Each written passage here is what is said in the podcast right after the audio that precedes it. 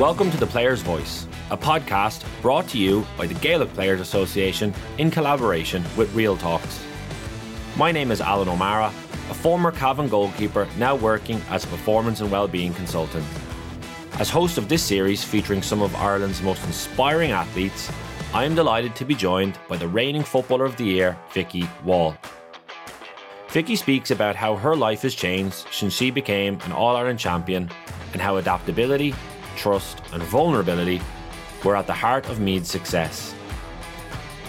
She also discusses the verbal abuse she has received over the years, her search for sport life balance, and how much she is looking forward to becoming a professional athlete later this year in the Australian Football League. This podcast is brought to you as part of BEO 360, a GPA program that empowers inter-county players across four key areas: life skills, well-being, dual career, and transitions. Please go to beo360.gaelicplayers.com to learn more. To hear such openness, honesty, and insight from an elite performer was so refreshing, and I hope you enjoyed the player's voice with Vikki Wall as much as I did. Thanks for listening.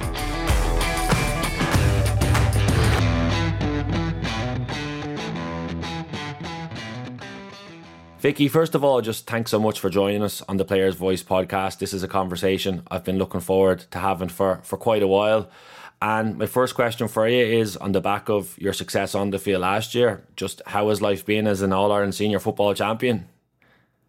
Yeah, uh, thanks million for having me. Anyway, for, first of all, uh, looking forward to the chat. Um, yeah, it has. It's been it's been pretty mental to be honest. Um, it's been pretty hectic. I think, based on you know winning in 2020 the intermediate all ireland and i suppose obviously there was there was a bit of hype around that but you know things got shut down fairly quickly. You know the whole country was into a into a lockdown and you know we were just kind of straight back into our own training that we didn't really get to to stop and kind of acknowledge that achievement. And then in 2021 I suppose there was such hype about it you know even having people back in Croke Park and I suppose going into a game like that against a team that's trying to win five in a row um obviously there's going to be big hype about it. And I suppose when it when an underdog wins, um, there is you know that that story about it, and I suppose that added element of coming from intermediate the year before, uh, things have probably uh, blown up a little bit. Um, it's been strange, it's been hectic. Um, but for for a team perspective, it's it's been unbelievable, unbelievable for for ladies football and football and Meath. I think it's been it's been huge as well. I think um, you know just even seeing the support that we're getting at games this year in comparison to um, to previous years and stuff is, is phenomenal. And I suppose it's a kind of a catch 22 of, you know, we shouldn't have to do something phenomenal to get that support, but it's just been the case. And I suppose, we, look, we're, we're thankful for, for all the support that we do get. Yeah, like even in just like the snapshot or like the summary you've given there of the last two years, like it's been quite like a almost like a roller coaster in some ways, but actually it just you've just been spending more time on an upwards trajectory. Um, and then like did it did the speed of your progress surprise yourselves in terms of going straight from that intermediate grade to senior grade senior grade and then not only competing also like beating most of like the other teams in that division? Um like i think it's easy to say no now because you know that you have that all ireland in your belt but but genuinely no because of how we got there do you know that kind of way? Like in 2017 we would have won the leinster intermediate final and then we lost an all ireland semi-final to tipperary then we lost the All Ireland Intermediate Final in 2018 to Tyrone. We lost in 2019 to Tipperary. So it was kind of like we, it was an upward trajectory to a certain extent, but there definitely was a lot of losses along the way. And you know, like we just weren't a consistent team. Like Meath, ladies weren't consistent. Like I think the year that we got to the All Ireland final, like one of the years, I don't think we'd actually won three games in a row. So you know, when you look back, like, do you really deserve to win an All Ireland final and get to go up to senior grade when you haven't won more than three games in a row? Personally, I don't think so. So um, I think you know, there's those moments, um, and that all of those kind of building blocks and the accumulation of all of those things. And then coinciding with that you know we we we went from division 3 to 2 and now we're back up to 1 so it was kind of building at the same time through our championship and our league campaign. So even when we were intermediate I suppose we were getting to play division in division 2 against senior teams. So I think that really aided us.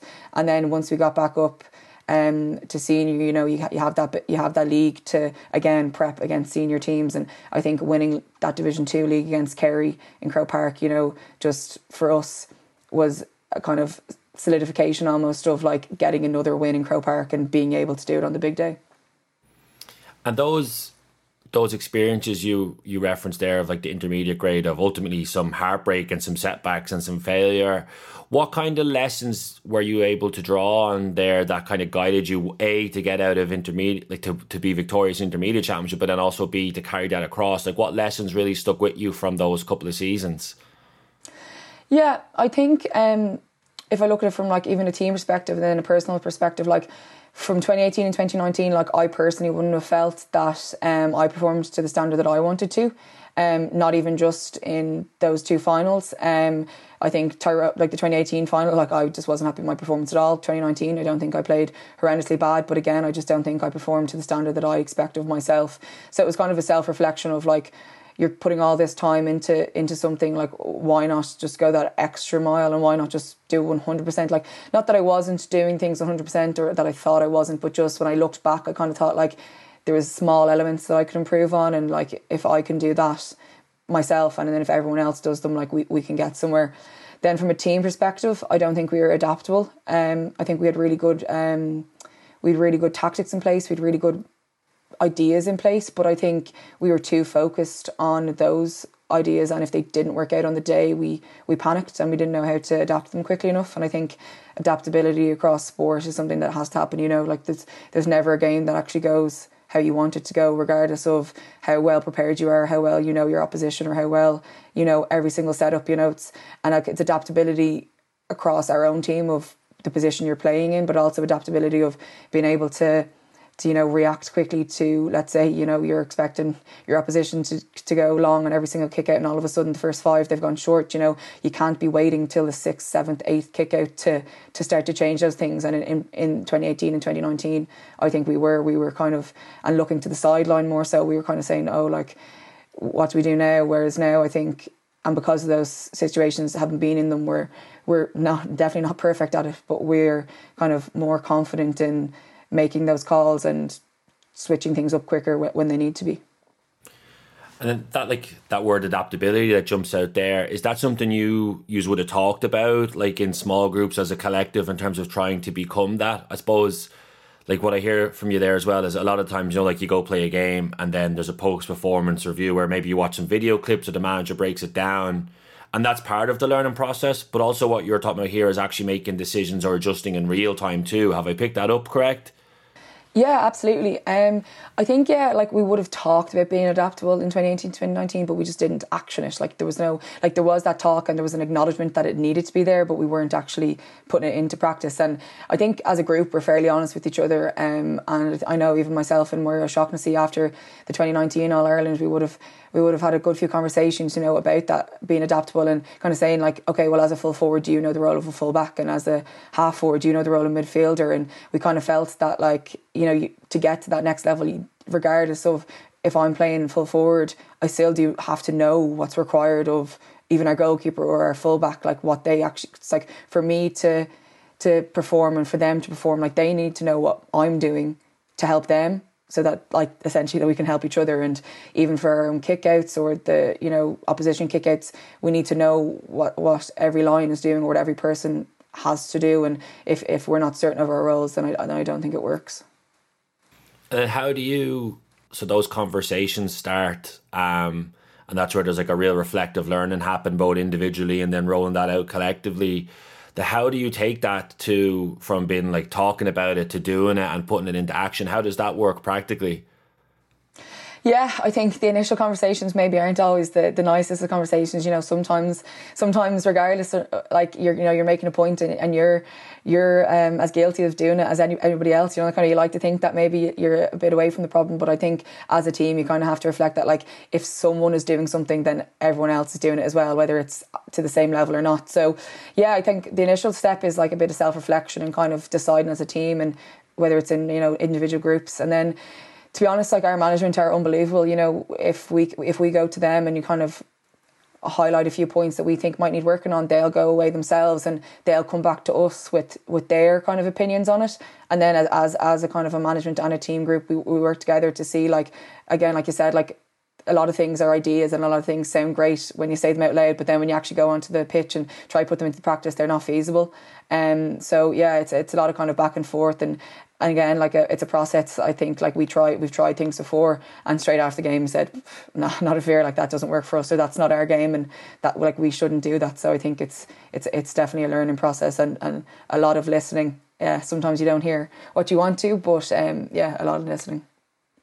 And then so like obviously that the team is developing and standards are improving, performances are also improving. There's more consistency coming, which you talked about, and that ultimately leads you all the way up to all the All Ireland final last year. I suppose what's your what's your memories of that game now? Because it's what it's, it's is it eight nine months ago at this point, um, where it's kind of somewhat in the rear view mir- the rear view mirror. What's your what's your memories of that? Um, yeah, memories of the the actual game itself, I suppose, is just being, I suppose, like so focused on, on the the goal and not even the like the trophy, but just like a performance. Um, I think all year, you know, we'd been kind of building and personally, I think against Cork, um, I know we, we had that win in the last few minutes, but I think we played with a lot of fear that day. Um, I think as a team, we played with fear. We didn't play how we want to represent ourselves. So I think it was something that we were really conscious of in the All Ireland final of expressing ourselves and like sticking to, to our game plan 100% because like we respect that and we've we've we've worked on it over the last few years with our management and as a team but but also kind of like enjoying it but like I don't know how to explain it fully just even yeah I think just the fear element that we played with against Cork in the first half maybe I think it just stuck stuck with me anyway, and I think it stuck with a lot of us. Just of like we don't want it. we don't want it. That's not the type of brand of football we want to play. Um, so it was definitely a thing of playing with no fear in the All Ireland final. Um, and I think I think it kind of stood to us. And then, speaking of the word fear, like you are going in then in Ireland final to play against a team that's going for their fifth championship in a row, and it's probably it's easier. Well, actually, in some ways, does that does that take away some of the fear because you're coming in as such underdogs? Does that kind of in some ways lower the expectation outside the group that lets you that lets you and your team kind of come in focused on proving it to yourselves and to everybody else how good you are? Just talk to me a little bit about kind of the mindset around that. Yeah, um, yeah, I like, and the word underdog has been used, and I use all the time as well, just even to have described it. But like, I don't think we ever felt like underdogs. Like, I don't think as a team we were kind of saying like, like we're so far off the mark, or like we're, we're this isn't a, an achievable goal for us.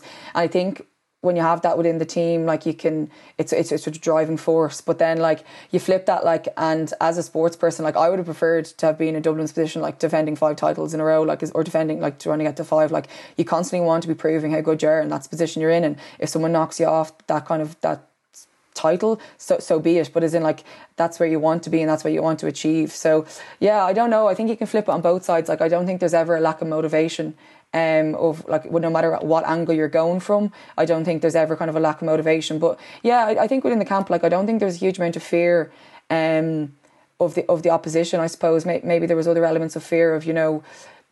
And again, I don't know if fear is the right word, but just expectation of yourself and expectation of what you want to achieve and uh, and bring to the team. I think it was more that kind of side of things of of um, managing managing our own expectations. But um, we have a, an unbelievable um, sports psychologist, Kelly Fay, who works closely with us, and you know she's she'll jump on a call, and we just uh, with the team we'll be on it for twenty minutes and just quick breakout rooms and just talk about things. And I think hearing things that you might think in your own head about a big game coming from your teammates and stuff like that. Something that you might so something so in, inconsequential that you might think you know like oh there's no point saying this and like it mightn't even be eating you up inside, but something that you like subconsciously are aware of. Like a doubt or like a. I don't even know a doubt, but just even you know getting sometimes it takes like let's say like I'm not afraid like I'll ask the same question 50 times like I don't care like because if I know someone else has is wanting to ask it but is a bit afraid to like I'll, I don't care like I'll ask the same question literally 50 times but I think when we jump on those calls, people people just feel a bit more comfortable. I think. Um, and they're able to, to you know ask something that they mightn't I don't know like in what scenarios they wouldn't ask it but it just means that we're sitting there and there's there's no kind of ambiguity of of what's going to happen on the day of you know like what what we want to do and as a team like what our goals are and everything like that. So just having those little like it's like I said it's 20 minutes but it just kind of brings you back to the task at hand and like we talk about fear of playing, like fear before, let's say, an All Ireland final. Like as harsh as it sounds, like we lost two All Ireland finals, life goes on. Like as in the day after, like the other team are celebrating, you're not. Um, it's a tough two or three weeks after, and there is still days where I think back to those finals of things I could have done differently. Like I won't lie, but like at the end of the day, we were kind of aware, um, cynically that life does go on after after you lose an All Ireland final. Um, obviously, I'd never I'd prefer to always be on the winning side, but like that that is the kind of the reality of it as well. As I'm listening to you there, it kind of strikes me. I know you you mentioned doing some work with the sports psychologist, and then there's both the kind of work player to player and with coaches. It sounds to me that, and again, correct me if, if I'm picking this up wrong, Vikki, but it sounds to me that you as a group got comfortable with being vulnerable with each other in terms of for learning. Um, and that it became less about kind of trying to shield deficiencies or hide maybe what something hadn't done well, but actually leaning into those to use them to drive you forward. Is does that sound like? Is, am I picking up upright what you've said there? Yeah, absolutely. I think there is there is a huge element of vulnerability within the squad, and I, and to be honest with you, I don't think I don't think you can win without that um, that side of things.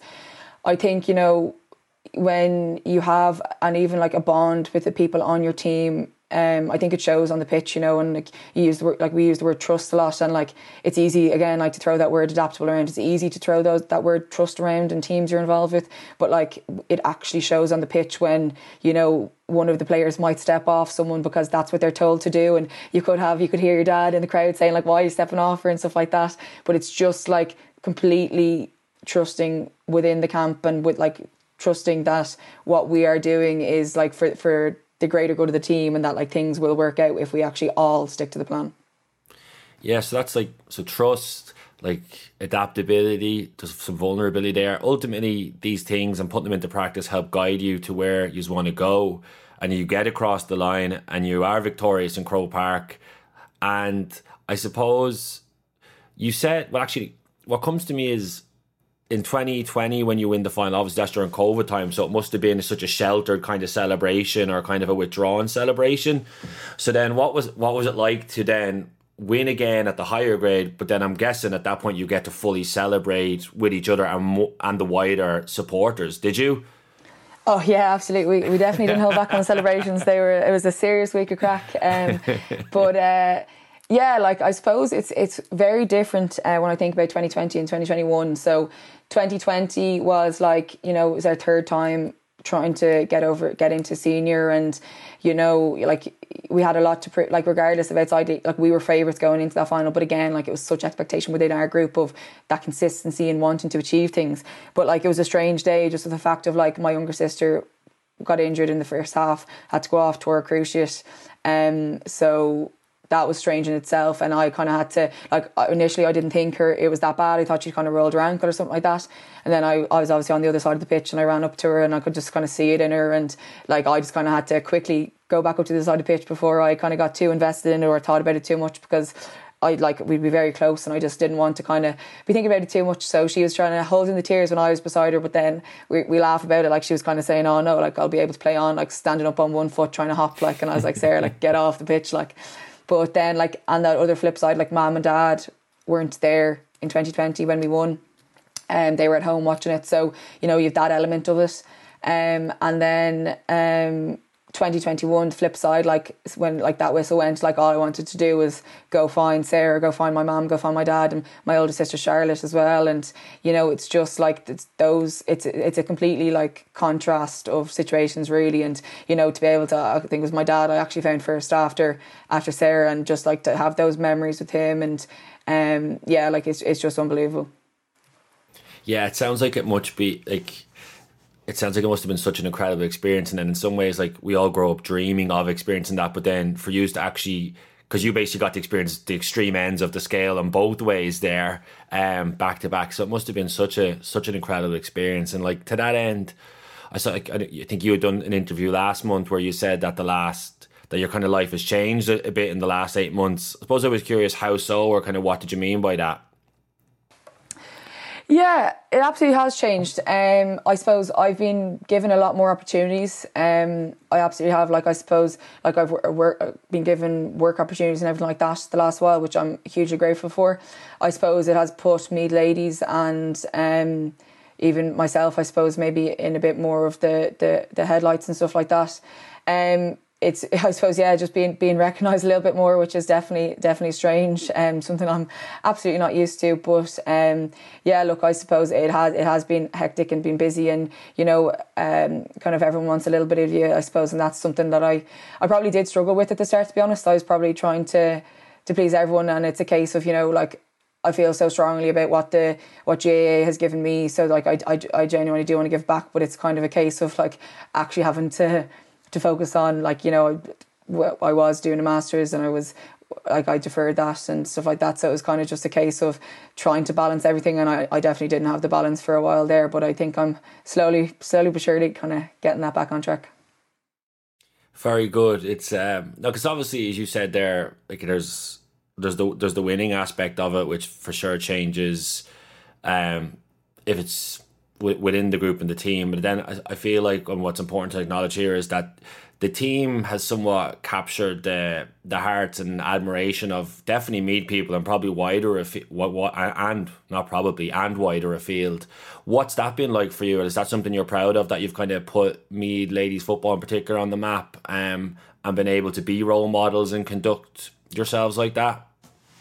Yeah, absolutely. Um, I think it's it's a just reward for for the amount of work that the girls put in, and I suppose it's something that I'm really conscious of. And I suppose having seen Sarah, you know, being injured last year, and like you, t- you know, I do believe, fully believe that everyone's part of the panel, but it's you know like having had conversations with her, it's it's tough to feel fully involved when you know you don't actually get to to tog out and stuff like that. So I, I suppose I'm very conscious of the fact that like all last year, like we had 38 girls training on the panel, and regardless of um, who got to actually put on a jersey on the All Ireland day. Like there was eight or nine girls in the stands that didn't even get to tog out, that didn't even get to play the game, that didn't get or not even to play the game, but didn't get the chance to to warm up in Croke Park or, or have those feelings. So I suppose it's something I'm conscious of that like they've earned, they earned the medal the exact same amount that let's say the likes of me or Emma Duggan I suppose that have gotten more recognition since the All Ireland final. But like they played the exact same role that I did. Like there's I like in that kind of way is in it's it's a kind of a, a catch twenty two of the sense of like it, it is brilliant that we're being put on the map and everything like that. But I suppose just I having Sarah so close to me and seeing those side of things, like it's um yeah definitely kind of I think makes me reflect on it a bit more and like definitely makes me more appreciative of of everything that's kind of happened in the last while. Um, I think just even obviously the success of the All Ireland was huge for me, ladies. Um, and I obviously personally had a very successful last year as well. But like on the flip side of that, like I was conscious of that for Sarah, like as in I like and if I reflect on it, if I was in her position and I was injured and my sister got player of the year like I wouldn't have handled it I can honestly say I wouldn't have been able to handle it um, as well as she had like and we're very open with each other about it and like she's like she's unbelievably supportive and she is I know she is so proud of me but I know for a fact um just the type of person I am that like it's just a reflection of the type of person that Sarah is that how she's handled everything because she's back playing now and she's back fully training with the squad and fighting to get a position so it's just kind of testament to her as a person but I suppose there's many other girls on our squad that would be in a similar pos- position to that um, and having trained with them and having been marked by them all year, I know exactly the amount of work that they do put in. So it's um, it's testament to them as well, I suppose, that Meath ladies are, are on the map.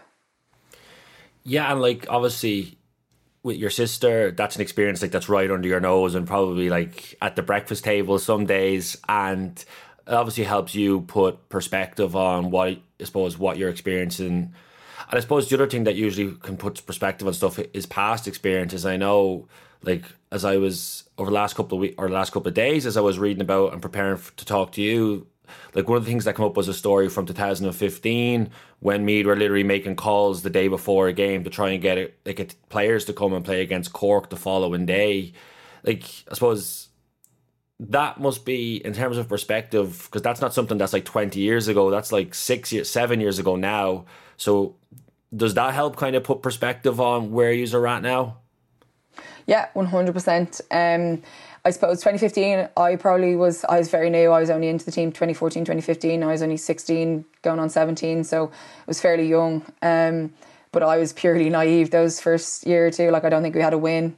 Um, we got, you know, back to Division Three, and then we opted to go back to intermediate. But like, I was still going into that Cork game, being like, "Oh yeah, like we've a decent chance or whatever," and like haven't had a clue, like you know, kind of way. But I just like loved Meath football. I just any like when I got offered that senior jersey, like like there was no way in fear I was saying no to it. Like I was trying to still play for the minors and still for the seniors, but it was just such an honour. So I couldn't kind of see that side of things, and couldn't understand from the other girls' perspective. Let's say the girls that were in their twenties, why they weren't committing. But like if I look at it now, like I absolutely can you know there was there was no proper foundations in place. There was nothing there was no systems. There was no there was no proper anything. Like so there was nothing kind of like as much as p- people love playing for their county and everything like that like you do have to see see the bigger picture and like a lot of people want to go traveling. A lot of people want to to do other things. So I can understand where people were coming from. And there was a lot of retirements that those few years. So it was definitely a transitional period. But now with perspective like you look back and there's still a few of us that played that game against Cork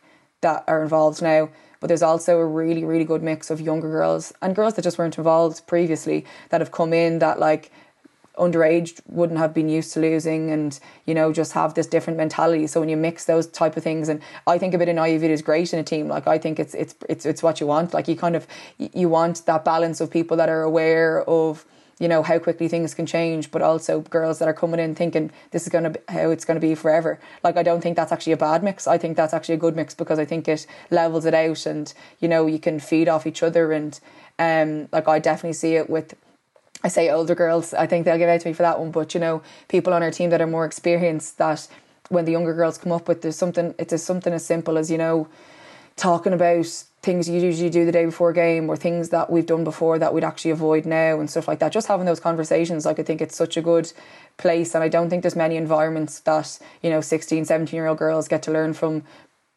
people in their 30s um you know and actually play with them and you know experience a lot of life lessons with them so I think I think it's great yeah yeah, it's just such a remarkable. I, I feel like it's always important to acknowledge, you know, when teams have success or individuals have success, people can just kind of spend 45 minutes, an hour talking about the good days and it's like everything was great and this is how we did it. But a lot of the time, those that resilience and that grit and then as we talked about earlier the adaptability like it's forged from setbacks and from failure and i just feel like when like that that Cork game was probably an all-time low for me in football i think it was a loss of like 40 points or something um like it must it must fill you with pride to have been one of the figures that has helped kind of turn that around. And I'm listening. I know it's not just yourself, and there's a wider group there, but to be part of a process like that where you come through and then do get the reward that you've been working so hard for is that are you proud of that? Yeah, one hundred percent. And I think you know everyone has their own kind of little thing, and the girls that have been involved for the last few years, like you know, there, there's people on the team now that that were involved over some really tough times in me. Then you know, I just even think back personally, like there's I was too young to be driving when I first joined the team, so Dad would have had to drive me to all the games. And I just remember, like after a load of the games, just crying on the way home to him in the car, you know. And he kind of turned to me at one point and was like, "Like nobody's forcing you to be here. Like nobody, um, like this is your choice, whatever." And then I suppose that kind of made me think about it a bit more. Like regardless of how much I was giving out of it or crying about it, like there was no chance I was going to quit. Like, you know, kind of, it wasn't as bad as it got. Like, it still was something that I just, like, I got more out of it. You know, that kind of way. Like, as in, it just it gave me so much, regardless of how we were doing. Um, so like, and just friendships and everything you form from it. So I think that side of things, like when you, someone kind of turns it on you and says like nobody's forcing you to be here, it's your choice. It kind of it makes you think about it a bit differently.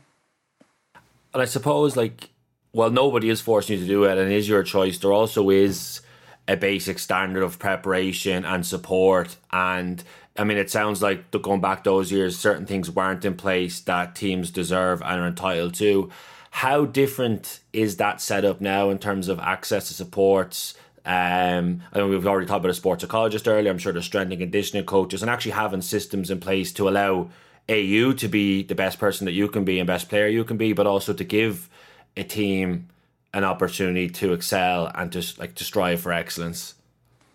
Yeah, I think those supports are equally as important as the actual physical training that you do on the pitch every week. Um, I know from my perspective and from from our team's perspective, I think we have a really good management team in place that you know, there's I, I I would like to think anyway that there's someone that everybody could could reach out to if needs be. You know, we have our backs coach, we have our forwards coach, we have our main coach, we have a manager. You have Michelle, who's our female liaison officer.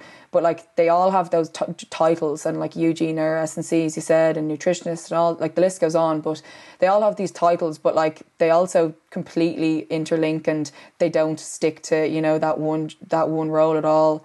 Um, like you could go to each of them each of them about something different and even just if it's on a personal level if it's something that's happened outside of football you know you absolutely could reach out to them. So i suppose knowing that they are very knowledgeable in their own fields of like whether it's tactics or whether it's you know the stats or whatever you need or if it's extra nutrition advice but then also knowing that like pure humans at the end of the day that care more about you as a whole than they do about let's say how you're going to play the, on the weekend like is in that that's something that i suppose and I don't think I don't think it's involved in every team. You know, kind of I don't think I, I think we are really lucky, and I think it, it's an environment that that I'm proud proud to have been part of, and I'm proud to be part of. That you know we, we do have that kind of cohesion and yeah, like I said, like vulnerability and ability to to speak to a lot of people.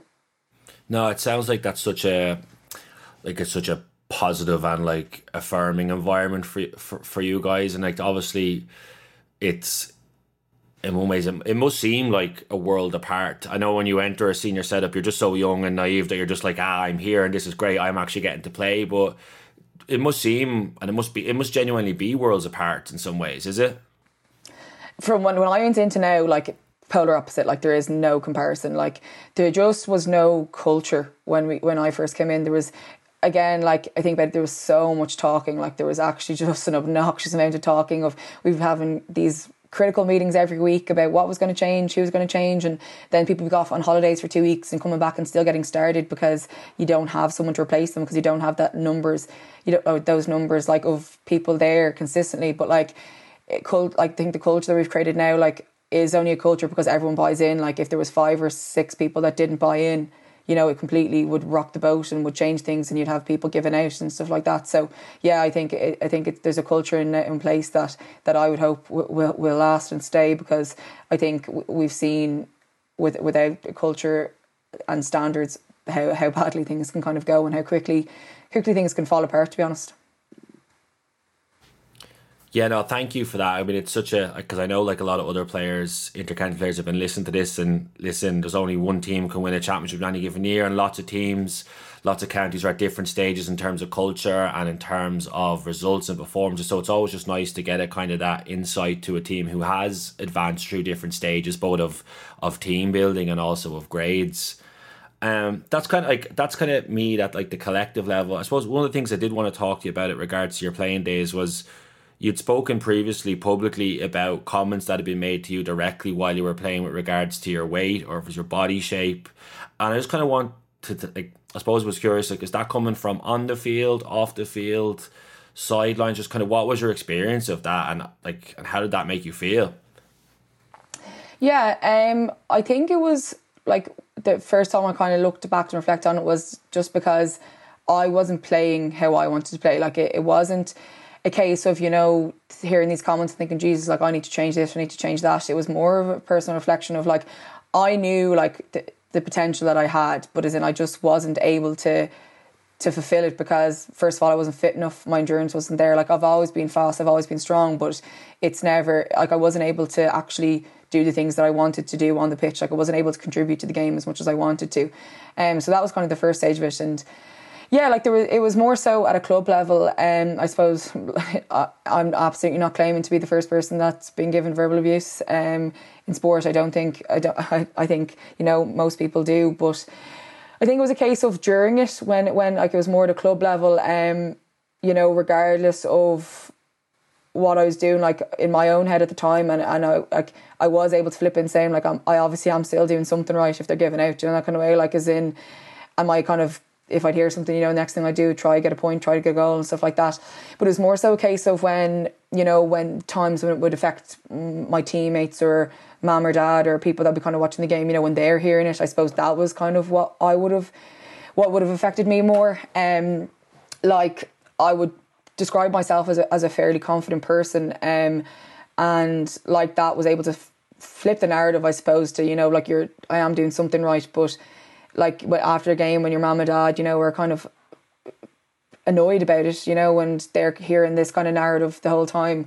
Um, I think it kind of does does get at you and it just kind of nags you and stuff like that. And you know, like I think there's there's different roles and different things like that in sport, and I think something that I've noticed um, from when I was younger to now, and a, a shift that I think is a positive shift. Like when I was younger, like I was always like a lot taller in my age group, probably bigger as well, and it was kind of you know the the phrases that are we tend to associate with male sports people of strong and you know like getting involved in a tackle or whatever it was like there was a narrative that like that was negative to be used towards female sports stars you know it was more a case of you know their looks or how, how they were kind of doing like just more yeah i suppose physical attributes rather than like you know their actual performance. Whereas now i think there's a shift of like we are praising uh, female sports for being physically strong. And you know like I think of our team and the amount of effort the girls are putting in and the the um the S and C side of things like it's, it's equal to the stuff we're putting on the pitch. Like why why can't we be praised for that side of things? Um yeah so I think that that narrative definitely is changing. Um yeah I think but like I think overall like there definitely was times like even like during lockdown when we were doing our individual training and you know like I was just so motivated on a personal level. Um, but then like I absolutely won't like I'm not embarrassed to say that there was times you know during the, that last set of runs when like some of the comments that were said like I absolutely did say them over my head and just use them as extra motivation. But it wasn't an extra motivation, you know, to to get back at those people. It was just to push myself further and to to enable me and to help me to achieve what I knew I could achieve and like how how how I could get to I suppose reaching my potential. Like I still think I can push myself further. I want to push myself further. Um, but I think a case of, it, yeah, like what if going back to the original question of you know that, that abuse, like as in it's it's not enjoyable. Um, and I suppose when you you can brush it off for for as as long as you want. And I think it was a case of until yeah maybe I had lost weight and I had kind of gotten myself into shape that I was I was more able to do the things I wanted to do on the pitch that I was comfortable at talking about it. To be honest, like I probably wasn't comfortable at talking about it dur- during the time when I kind of wasn't fully comfortable. Um, so I suppose it's kind of that narrative as well of it. It is easier to talk about it when you're probably on the other side, and and um, yeah, I suppose it was just just a case of yeah, like mixed of wanting to achieve more myself personally and acknowledging that, but also. Um, yeah, it probably wasn't wasn't the most enjoyable of experiences of you know your friends and family and stuff. Kind of kind of hearing those things being said. Yeah, like well, first of all, like thank you for for the honesty within your answer there. Um, like I'm actually um, my brain's kind of I'm thinking of a couple of different things here. So like, one thing that comes to me is like so you said about that day you're doing the runs and you're kind of like a comment or something's bouncing on your brain, you're able to use it as extra motivation. I suppose one of the things I think about straight away is like there's plenty of people who maybe don't or won't have like the resilience or the grit to kind of carry through that and then step away from sport or um, drives them away from something that they engage in or that is healthy. Like, I'm just like, I'm actually like, I'm, honestly, I'm just part of me just like annoyed hearing it. And you know, as I read it, like you'd said, like the comments was that your mom had heard someone say that you were too fat to play football in a stand, and I, I believe a manager had to call you post a game after to apologize for something that was said and I suppose the big thing that struck me was when within that interview that you'd done previously, you said that like a, a lot of young girls reached out to you after you had spoken up about that and that experience. What what was that like? What did they say to you, and what was that like for you then to hear? Kind of, I'm sure it was other people's experiences, or um, just begin the conversation with you in that regard. Uh, in context to young girls and stuff like that. Yeah, yeah, I suppose it's a weird one because at the time when I was saying to you, like I, I, didn't say it with this kind of ulterior motive of, of that kind of being the outcome. Like I was, I was kind of saying it as like, uh, I don't know, like as in like that you're like I was able to achieve and I was able to push myself, do you know that kind of way. Um, so when people kind of did start to reach out, I was absolutely overwhelmed. I like I kind of didn't expect it at all, and I, I also kind of don't think I have the perfect answer either. So I was kind of hesitant of, of of what to reply to people either because I don't think like I don't think there's a perfect answer. Um, you know, like I would have worked closely with with a nutritionist. Um, because I think there's even in the female side of things as well. I think there there can be that possibility of underfueling for sport as well, and I think that's something that when I was younger I would have would have. Um, definitely been victim to of like n- not fueling my body enough for for the training and the sport that I was doing. So I suppose it was just for me of getting getting a knowledge of um of how to properly perform but also like w- through nutrition. So like knowing myself and finding those things. So like I didn't want to be given um, advice to any young girls on what to be eating or what not to be eating because I don't think that's my area of expertise.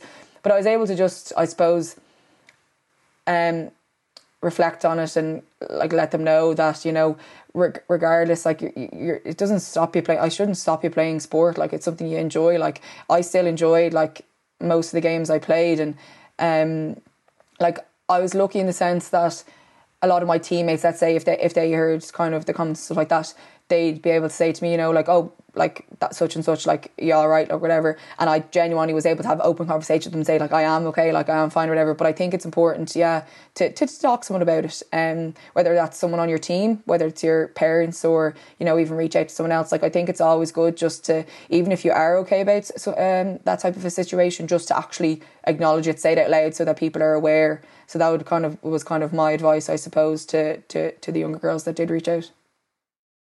Did comments like that did they ever challenge your sense of self-confidence or perception of yourself? Did they ever read in or were you able to like blank them out?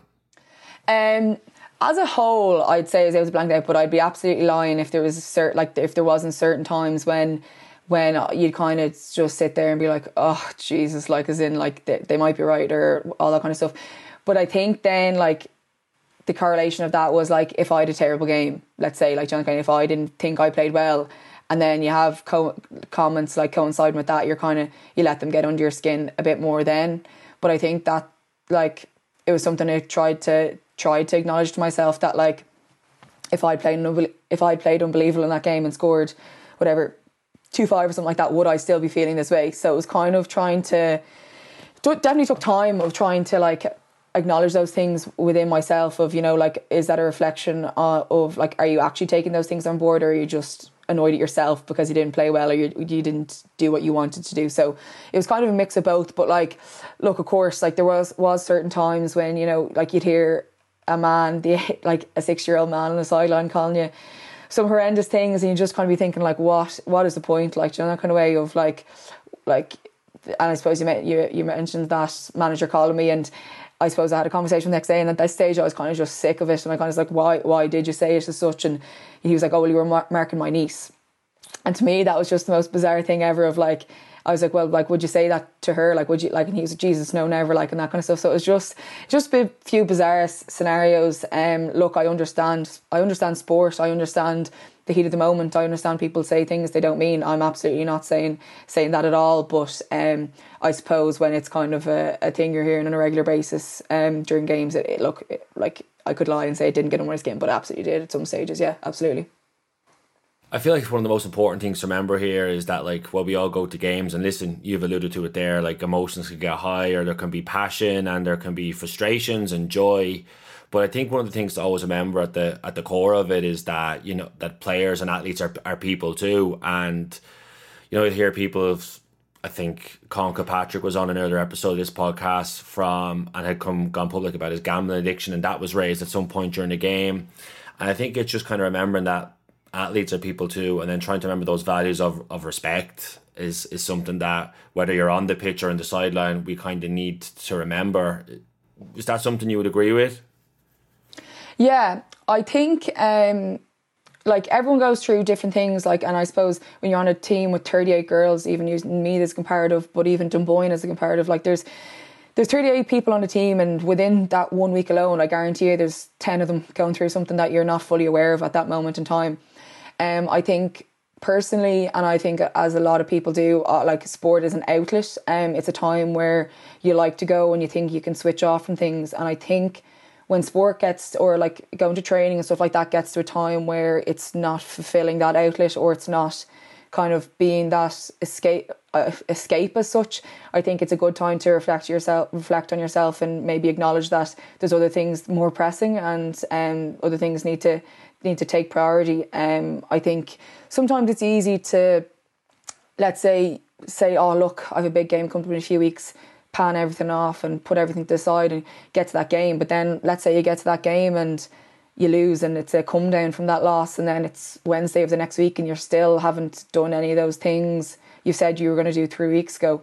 Um, I think it's definitely something that I, I don't think I'm perfect at either. I think you know it's it's easy to get caught up caught up in being on a county panel and putting that first and putting that thing putting it ahead of a lot of things, but um, almost getting that balance of priorities and at different stages, like different things do have to take priority because I know the like the the GPA BEO three sixty program is there's four key pillars, and we've been doing this whole podcast series in tandem with that, and those pillars of life skills, well being, dual career, and transitions. And like just as you were talking there, you're just talking about the dual career aspect of it and trying to juggle it and manage it, and then remembering that the kind of following on from the previous point I made, but in a different way. But that yeah, you're an athlete, but you're also a person too. Is that something you've had to get better at balancing and figuring out that the Vikki Wall the person and Vikki Wall the player?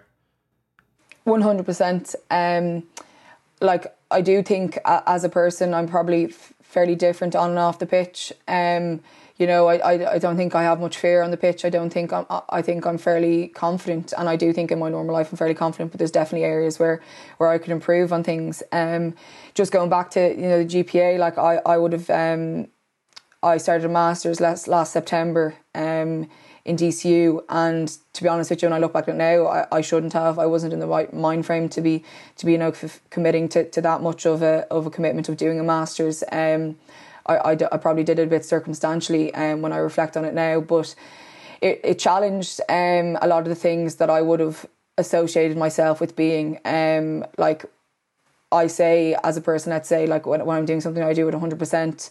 Um, I'm fully committed, and I and I am, and I, and I do still like to think that. But at the time, it challenged that because I, I didn't care enough about it. Um, I didn't, I wasn't giving giving it the time it needed. Um, it kind of, it was starting it after the, like after the All Ireland, and I was so busy, and I was putting like I was making excuses, and it was it's something that I wasn't wasn't was a feeling I wasn't used to feeling, if I put it that way, of like not um not not having that kind of intrinsic motivation to do something. Like it's motivation isn't something that I'd say I, I have struggled with. Um you know I, I was even during my undergrad or doing um like my leaving cert something like that it was I was fairly capable of balancing football and my kind of external activities that were going on in my life. But for the first time I think last year probably from September to December like it definitely questioned like the things that I thought about myself. Um and it was kind of even admitting to myself that I didn't want to be in the masters and that I didn't want to like the the thought of giving up or dropping out of something like questioned like everything that I kind of would pride myself in I suppose. Um so it definitely wasn't an easy decision. And I think even when I acknowledged it to myself and then kind of went to mom and dad and first time I said to them I think you know they were kind of like, oh, look, just stick at it and see how you get on in first semester and everything like that. And it's something I did do and I fin- finished this first semester out, but it was just a case of like even saying it out loud and acknowledging it. And I think it even like had to express them a few times how much I kind of, it wasn't for me at the time because it's, it's something that like as my character and as a person like I like giving up like as in it actually just like the, I just don't like even saying the word like in that kind of way. But like it was the right decision. It's it's one of the best decisions I've made in the last while of you know just kind of focus on myself and stuff like that. And I've just been working the last while so it, it has worked out. But I suppose it was something that definitely made me kind of question myself as such. But all throughout that process the GPA were were kind of second on the list of who I was reaching out to after my mum and dad of you know next stages and next steps. And how to how to approach things and how to even you know after making that decision of not doing the masters like to how to just make like you've made that decision to kind of move on from it as such. So yeah i know that the gpa i suppose and even thinking of my first year in college and from from in all aspects i suppose since i've started college have been someone has been an organization or a person to reach out, reach out to that i have done on a consistent basis. And then practically Vikki the kind of that time window you're talking about last year where you're questioning yourself and kind of looking, it's asking of questions of your own values and who you are. I suppose how ultimately because I know there'll be like lots of players who be listening to this will have found themselves in situations either been in a college course they're not enjoying or maybe in a job that's not fulfilling them or that they want to transition out of. So I know you mentioned talking to your parents and then reaching out to the GPA, but practically then, how are you meant to, or how are you able to, I should say, move forward from there and what kind of helps you advance from that place? In terms of like reaching reaching out to the GPA, or do you just mean in general, like of myself, of how I made that decision? I, both. Um, yeah, I think how I made the decision anyway was a case of you know I probably like within the first few weeks was kind of saying to myself like this is a, it kind of felt weird not you know being on top of everything and um not, you know, like I think there's a few occasions where I actually didn't even know I had stuff due the next day, which to me was just so foreign because usually I would have have everything done. I'd be so on top of everything. So when those type of behaviors kind of started to creep in, I kind of was think like started thinking to myself like, oh, this is a bit strange. Like this is not not like you. Like it's not like like during lockdown, let's say when we had our individual training, like I didn't miss one one session. Like I just was so like so on the ball, so intrinsically motivated to do it. I just I didn't need like didn't need external motivation, you know, kind of way. Whereas with this, I just, it was such a strange feeling of like just not really caring about it, but then also like having that conflicting, like you need to care about it and it's part of you. Like if you're doing something, you're doing it 100%. So when I kind of like, I probably let it go on a bit too long, to be honest, before I even kind of said it to mom or dad or even acknowledged it to myself. I kind of just kept kept trucking along and kept kind of doing it at a at a minimum standard was how is how I'd kind of describe it. Practically, then once I'd kind of said it out loud to mum and dad that I didn't want to be in the course anymore. Um, yeah, I, I would have reached out to um, Ian in the player development within GPA and I kind of just before I'd kind of made that decision of completely leaving the course or whatever, it was kind of a case of okay, well, what's next? Like, what do you actually want to do? Like, is there things that you do like from that course? Is there things you don't like to that course? And um, yeah, I suppose Ian was able to just ask me questions that I think maybe sometimes people closest to you don't ask. Um, just questions that like I wouldn't think of asking myself. Of like what simple, simple questions, I suppose. Of like what like just next small next steps like you know kind of way of like I think it's easy to say oh god like I'm just after leaving the course. What do I do next? And then procrastinate for however long but whereas he was able to give me a, a timeline let's say of being like okay look you're going to be looking for jobs. How like realistically let's say within do you want to give yourself a six week period to to line up a few interviews or to to you know see to research or do do you know do those kind of things? Because I did acknowledge that I wanted just a bit of bit of time just to to kind of chill out to be honest and even just understand what I actually wanted to do. So like I gave myself those few weeks and then from there is able to go right like from from now let's say um let within the next six weeks let's put something in, in place and kind of a touchback base and just a small kind of timeline and stuff like that just just practically that made it more of an achievable goal rather than saying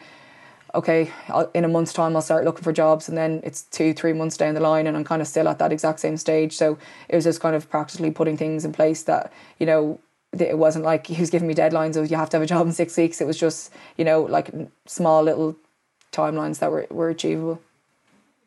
No, it sounds uh, like that's and suppose that was the reason why I asked the question because sometimes we'll you know when we hear these conversations we kind of say oh I reached out to that person and that kind of helped it. So I was just kind of curious on what I hear there is just kind of someone helping you kind of break it down into smaller manageable chunks and then kind of picking just either the next battle or they're clearing the hurdle that's directly in front of you rather than maybe having to be completely worried about where's the if it's the end goal or kind of what's ha- where am I in six months time? And I suppose yeah I was probably skipping to like going from that college course to I don't know what I want to do in my career ever. I'm so confused. Whereas like that was just being you know you're just making one decision and kind of thinking of career for the rest of your life whereas it's just not like not what I needed to be doing but it's I suppose it's an automatic automatic reaction as such yeah, and those, so like, it, and then that conversation, it sounds like is able to kind of somewhat recenter and kind of ground you again, just in terms of the now and kind of where you're at at that time.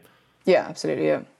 I suppose where you're at now, news obviously just broke recently that you're heading to Australia, and we were just spent a good while talking about dual career, but now there's obviously just an opportunity to have a singular career playing sport.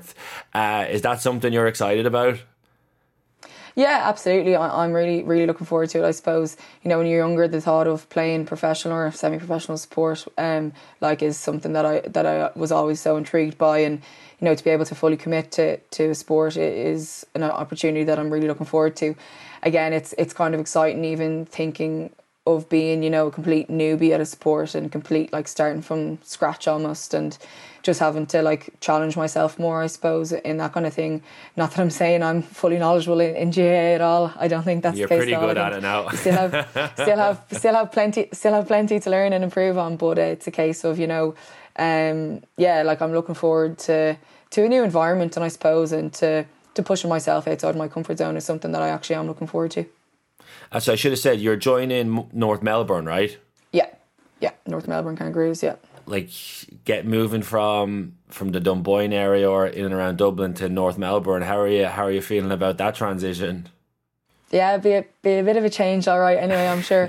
um, I'm sure there'll still be as many coffee places, uh, so I'm told. But uh, yeah, no, look, I I am looking forward to it. I suppose it's um, I'm kind of in the in the process of of organising all the the small details at the moment, but um, yeah, it's I, I don't fully know how the transition is going to go, but uh, I know there's a lot of a lot of Irish out there already, and even people I would have been in college with and stuff like that as well, playing, and a, f- a few of the lads from me they're over there that have reached out to me and stuff. So I'm I'm sure I won't be won't be short of someone to, to reach out to to go for a coffee. You must is it is it unusual and kind of where you know this is happening, but like it's it's kicked down the timeline, and whereas right now um, you've got to kind of still be in the present, and you're you're seeing out the mid season to the to the end, right? Yeah, I'm I'm here for, for as long as as long as Meath keep going. Um, I don't know if it is that weird. I think because AFL has been a conversation for me for the last while. Like it's not a conversation that has kind of just come out of the blue. You know that kind of way. It's something that I have thought about for a while. That I was kind of able to to separate them both, and um, I think it maybe made me appreciate Meath football more. Um, just kind of in what way? Um, just knowing that like it, it doesn't not that it doesn't last forever, but the sense of that like like I am going at the end of the season, and I kind of like I haven't I haven't made full decisions of what I'm doing in relation to to Meath football next year, but it's just kind of made me be a bit more present and a bit more kind of bit more grateful. I think for for all of the games we get to play and the the opportunities and even just you know the the team that that's there at the moment. Um, like just the the people that we have in the team. Like there's a mix of unbelievable people, and even something as simple as going for for a coffee after a train on a Sunday. Like I'm just just really grateful for the the kind of the experiences that I'm having currently with me So I think it's kind of easy to to focus on it when I'm when I'm enjoying it so much. Yeah, because I, I, know it's something that's been on the radar for you for a while. You had be, you had been out for a couple of days before on trial or kind of at one of the like a tryout, basically, right? Very uh, brief four day four day stint over in Melbourne. I had to fly home for a county final, so it was. Uh, I don't think I'd even acclimatized to the uh, the jet lag, but uh, yeah, it was. You must have barely even got a tan. yeah, no, absolutely didn't. I was inside all the stadiums for the four days, but uh, yeah, no, it was it was good, um, and I, and I am I'm really looking forward to to getting over, getting over as well. And then I kind of as as I just looked to to wrap us up here, Vikki, like you kind of touched upon it a couple minutes ago, but I suppose growing up to be able to have already had the experiences of, with Meath that you've had, and now to be able to take them and to apply yourself and as a professional athlete. I mean, is that something? Was that the dream going up? Did you think that was it would ever be possible?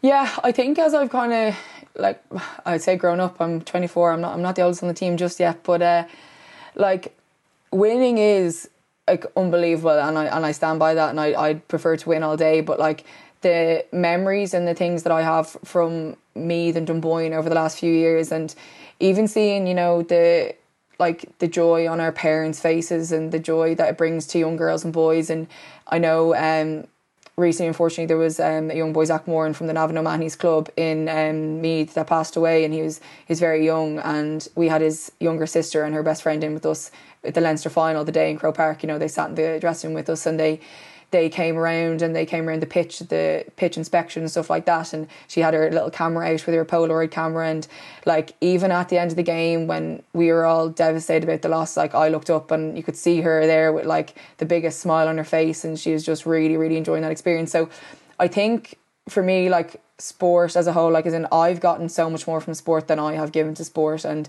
like I don't think we realize when we're within it until I like I think it's easy to kind of disassociate sometimes of the joy that it can bring to some people. So I think that's kind of something that I'm conscious of now of like as an athlete you can sometimes be quite selfish and kind of tunnel vision and just think that it's be all and end all and like sometimes it is be all and end all for me and it is something that I really prioritize and focus on but like it's nice to kind of think of it as a bigger picture and like yeah we didn't get the result on the Leinster final that we wanted but like to see her face and her little friend's face like as in it was just unbelievable and it was like just leaving it kind of put put everything into perspective um of what you know her family have been through the last while and something as simple as a football game and being in a dressing room with with us was able to bring her such joy kind of just just made me kind of re- refocus a little bit. But yeah look I suppose playing professional sport and being able to to kind of bring that enjoyment to people's lives I think it is something that I've that I've probably have always wanted to do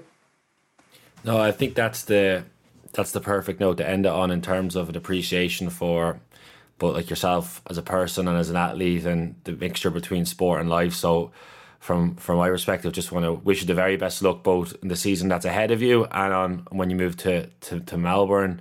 And then just to say thank you for your honesty and insight today, Vic. You know, we covered lots of different areas that will people relate to in different different ways. But I'm really, really glad to, that we were able to get you on the player's voice and, and thank you for for agreeing to do it and being here today. No worries at all. Thanks, Benny, for having me.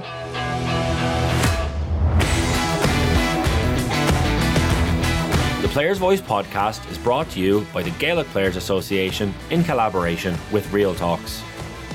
To listen to previous episodes with the likes of Tom Parsons, Chloe and Shayna Morey, Lisa O'Rourke, and Neil McManus, make sure to subscribe by searching The Player's Voice on whichever podcast platform you prefer.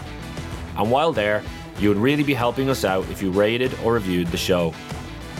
Don't forget, you can find out more about the GPA's BEO 360 programme by visiting beo360.gaelicplayers.com. My name is Alan O'Mara, and to find out more about my work as a performance and wellbeing consultant, please go to www.realtalks.ie or find me on Twitter and Instagram at AOMTheCat. Thanks for listening.